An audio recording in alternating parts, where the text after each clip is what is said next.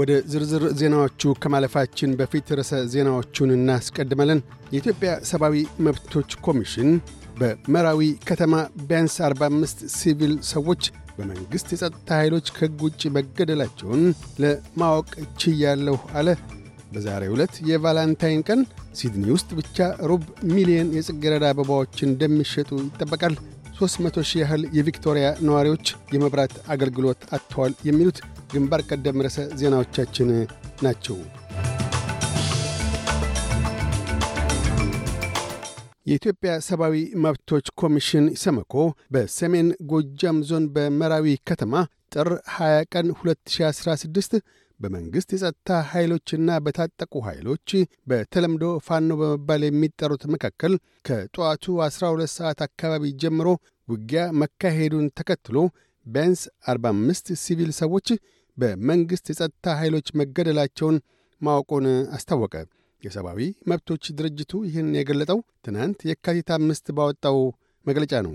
ኮሚሽኑ ከምስክሮች ባሰባሰባቸው መረጃዎች መሠረት ለቀን ሥራ በጠዋት ከቤታቸው ወጥተው ድንገት ተኩስ ሲከፈት በአንድ ቦታ ተጠለው የነበሩ 18 ሲቪል ሰዎች የተገደሉ መሆኑን ቀበሌ 02 አካባቢ በተለምዶ ሚሊኒየም ተብሎ በሚጠራው ሰፈር አንድ የጠፋ አባልን ሲያፈላልጉ የነበሩ የመንግሥት ጸጥታ ኃይሎች በፍለጋው አልተባበሩም ያሏቸውን ስምንት ሲቪል ሰዎችን መግደላቸውን እንዲሁም ዐሥራ ሁለት ባጃጆች በመንግሥት የጸጥታ ኃይሎች መቃጠላቸውን እንደ ገለጹለት አመልክቷል። በሌላም በኩል በምሥራቅ ጎጃም ሸበል ፐረንታ ወረዳ የዕድ ውሃ ከተማ ጥር 10 ቀን 2016 በመንግሥት የጸጥታ ኃይሎችና በፋኖ ታጣቂዎች መካከል በተካሄደ የተኩስ ልውውጥ ታጣቂዎች ከተማዋን ለቀው ከወጡ በኋላ ቤት ለቤት በተደረገ ፍተሻ እንዲሁም መንገድ ላይ የተገኙ ቢያንስ 15 ሰዎች ሴቶችን ጨምሮ በመንግሥት ጸጥታ ኃይሎች ከሕግ ውጭ የተገደሉ መሆኑን በሌሎች ሁለት ሰዎች ላይ የአካል ጉዳት መድረሱን እንዲሁም በምዕራብ ጎጃም ዞን ቋሪት ወረዳ ወይበኝ ቀበሌ አብስራ ተብሎ በሚጠራው አካባቢ ጥር 6 ቀን 2016 ለወታደራዊ ቅኝት በአካባቢው የተሰማሩ የመንግሥት የጸጥታ ኃይሎች ቤት ለቤት ባደረጉት አሰሳ ስድስት ሲቪል ሰዎችን ከየቤታቸው አውጥተው ከሕግ ውጭ እንደ ገደሏቸው ምስክሮች ለኮሚሽኑ ማስረዳታቸውን አስታውቋል። የኢሰመኮ ዋና ኮሚሽነር ዶክተር ዳንኤል በቀለ በዚህ ግጭት በሁሉም ወገኖች በተለይም በየአካባቢው ነዋሪዎችና በሲቪል ሰዎች ላይ እየደረሰ ያለው ስቃይ እጅግ እየጨመረ በመምጣቱ ሁሉም ወገኖች ብቸኛው ዘላቂ መፍትሔ ሰላማዊ ውይይት መሆኑን ተቀብለው በቁርጠኝነት የተገብሩት ዘንድ እንዲሁም የተሟላ ምርመራ ተደርጎ ተጠያቂነት እንዲረጋገጥና የተበደሉም እንዲካሱ አሁንም በድጋሚ ጥሪያችንን እናቀርባለን ብለዋል። ይህ በእንዲህ እንዳለም የአውሮፓ ኅብረት በተመሳሳይ ቀን ትናንት የካቲት አምስት ባወጣው መግለጫ በአማራ ክልል መራዊ ከተማ በሲቪል ሰዎች ላይ ተፈጽሟል የተባለው ግድያ በእጅጉ አሳስቦናል። እውነቱም በነጻና ገለልተኛ አካል እንዲመረመር ጥሪ እናቀርባለን ብሏል። ኅብረቱ በማያያዝም በቅርቡ የተራዘመው የአስቸኳይ ጊዜ አዋጅ የአካባቢውን ሕዝብ ሰብአዊ መብቶች የሚገድብ በመሆኑ አሳሳቢ ክንውን ነው በማለት አሳስበዋል።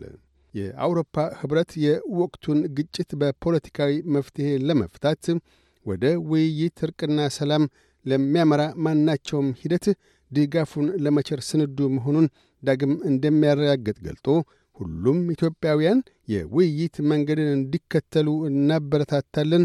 በዘላቂነት የአገሪቱን ግጭቶች የሚያከስመው ሰላማዊ መፍትሔ ብቻ ነው ሲልም አስገንዝበዋል። በዛሬው የቫላንታይን ቀን በሲድኒ ከተማ ብቻ ሩብ ሚሊዮን የጽጌረዳ አበባዎች ወደ አውስትራሊያውያን ልቦችና ቤቶች ለመላክ የአበባ አምራቾችና ሻጮች ተሰናድተዋል። የሲድኒ አበባ ገበያ የኒው ሳውዝ ዌልስ 75 ፐርሰንት የአበባ ሽያጭ ገበያ ይሸፍናል።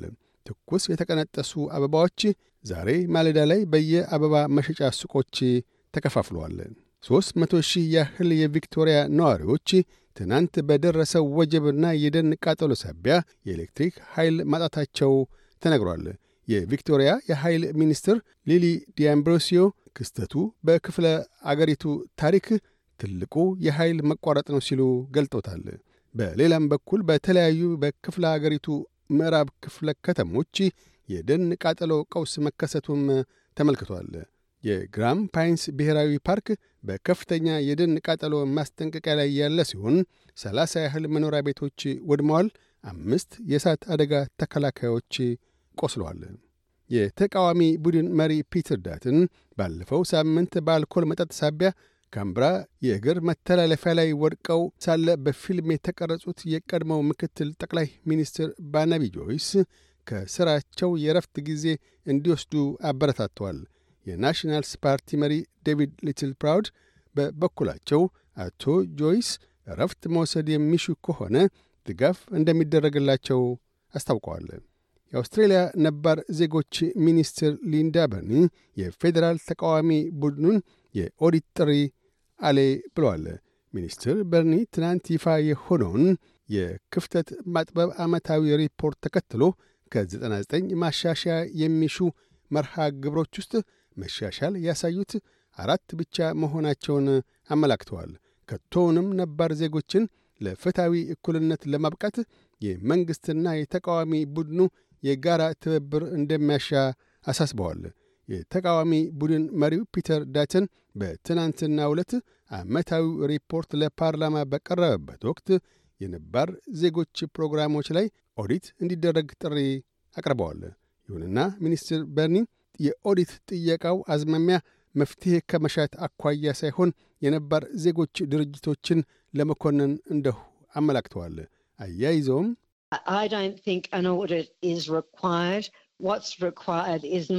ኦዲት ያሻል ብዬ አላስብም። የሚያሻው ምንድን ነው? በመላው ፓርላማ፣ በመላው አገሪቱ ውጤቶችን ለማግኘት ተጨማሪ ጥረትና የጋራ ትብብር ነው ብለዋል።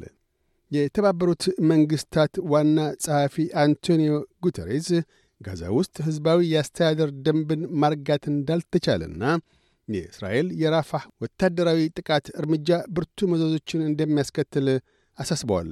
በማከልም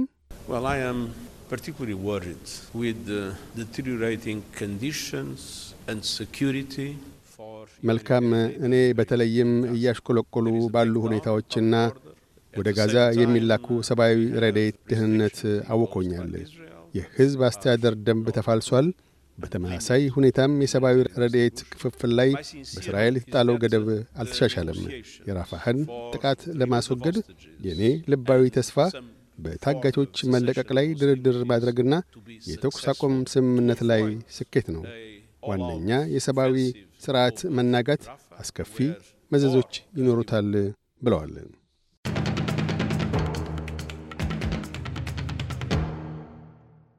በዚሁ ወደ ውጭ ምንዛሪ ተመን እናመራለን። አንድ የአውስትራሊያ ዶላር 60 ዩሮ ሳንቲም ይመነዝራል። አንድ የአውስትራሊያ ዶላር 65 የአሜሪካ ሳንቲም ይሸርፋል። አንድ የአውስትራሊያ ዶላር 66 ኢትዮጵያ ብር ከ74 ሳንቲም ይዘረዝራል። ቀጥለን የነገውን የአውስትሬሊያ ዋና ዋና ከተሞችና የአዲስ አበባን አየር ጠባይ ትንበያ እናሰማለን። ፐርስ በአብዛኛው ፀሐያማ ይሆናል። ዝቅተኛ 24፣ ከፍተኛ 42። አድላይድ ፀሐያማ ይሆናል። ዝቅተኛ 11፣ ከፍተኛ 28። ሜልበርን ፀሐያማ ይሆናል። ዝቅተኛ 12፣ ከፍተኛ 22። ሆባርት በከፊል ደመናማ ይሆናል። ዝቅተኛ 11፣ ከፍተኛ 24። ካምብራ ብራ ይሆናል። ዝቅተኛ 12፣ ከፍተኛ 23። ሲድኒ ካፋው ይጨምራል። ዝቅተኛ 19፣ ከፍተኛ 25። ብሪስበን ብራ ይሆናል። ዝቅተኛ 23፣ ከፍተኛ 31። ዳርዊን ካፋ ይጥላል። ዝቅተኛ 25፣ ከፍተኛ 32። አዲስ አበባ ካፋ ይጥላል። ዝቅተኛ 16፣ ከፍተኛ 23።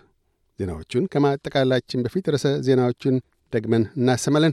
የኢትዮጵያ ሰብአዊ መብቶች ኮሚሽን በመራዊ ከተማ ቢያንስ 45 ሲቪል ሰዎች በመንግሥት የጸጥታ ኃይሎች ከሕግ ውጭ መገደላቸውን ለማወቅ ችያለሁ አለ። በዛሬው የቫላንታይን ቀን ሲድኒ ውስጥ ብቻ ሩብ ሚሊዮን የጽጌረዳ አበባዎች እንደሚሸጡ ይጠበቃል።